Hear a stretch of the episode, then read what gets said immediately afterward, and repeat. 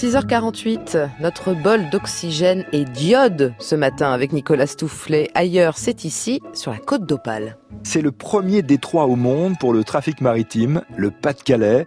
À la pointe de ce détroit, et point stratégique de surveillance de ce trafic, le Cap Griné. Audingan, c'est le nom du village, village qu'aimait Bachung, c'est la côte d'Opale, et, c'est le point de départ d'une des balades possibles pour découvrir le site appelé site des deux caps, ou plutôt grand site des deux caps, puisqu'il part euh, du cap Blanc-Nez et il se dirige jusqu'au cap Griné. Il y a entre ces deux caps un espace d'une quinzaine de kilomètres de long, labellisé Grand Site de France, très apprécié, très visité. Ce n'est pas la cohue non plus, il est possible même en été d'y faire une balade nature dans de très bonnes conditions en suivant par exemple le GR 120, un sentier littoral. Nous avons donc un environnement de falaises crayeuses et entre les deux, un terrain en contrebas composé de, de sable, de dunes, espace sans fin, apprécié par les oiseaux migrateurs. En allant du cap euh, Griné au cap Blanc-Nez, on peut faire une halte dans un village, un village de pêcheurs qui est devenu un haut lieu de la pratique du kitesurf. C'est le village de 800. Et c'est là que nous rejoignons euh, ce matin Séverine Bastien. Bonjour Séverine Bastien. Bonjour Nicolas. Quelques mots sur l'endroit euh, où vous vous trouvez justement dans ce village de pêcheurs? Eh bien j'ai la chance de me trouver sur, sur 800, sur la digue de 800, donc face à moi euh, l'Angleterre qui se découvre, sur ma gauche le fameux Cap Griné et sur ma droite le Cap Blanc-Nez.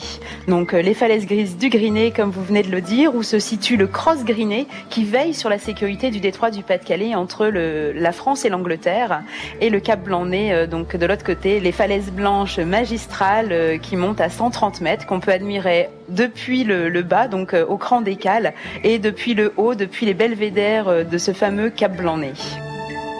Vous avez cité le CROSS, c'est le centre opérationnel de surveillance et de sauvetage, donc qui est chargé de surveiller ce trafic très important dans ce Pas-de-Calais. On parle de plus de 400 navires commerciaux qui passent chaque jour dans, dans le Pas-de-Calais ou sur ce cap.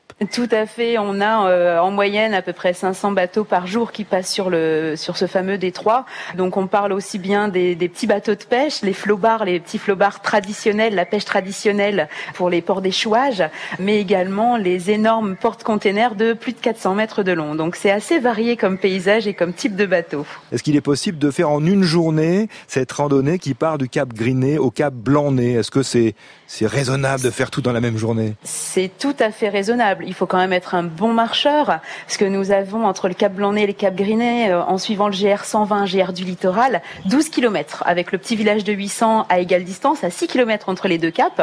Et ce qui est très sympathique avec ce, ce sentier de, du littoral, c'est que nous passons tantôt par des falaises grises, tantôt par les dunes, tantôt par les marais. Donc c'est des paysages extraordinaires, très variés. Et puis on admire aussi euh, le, les 60% de terres agricoles aussi qui constitue ce fameux grand site de France, les Deux Caps, qui est géré par le département du Pas-de-Calais. Allez, entre nous, avez-vous une préférence entre le Griné et le Blanc-Nez Étant calaisienne, étant née euh, native de Calais, c'est vrai que j'ai quand même un petit penchant sur le, sur le Cap Blanc-Nez. Et si j'ai un conseil à donner aux auditeurs, c'est de l'admirer aussi bien du haut des 130 mètres de hauteur que au pied. Et euh, en, voilà, avec les, les, les, 130 mètres de falaise, les oiseaux qui nichent dans les falaises du, du Cap Blanc-Nez. Donc c'est un côté un petit peu euh, magique.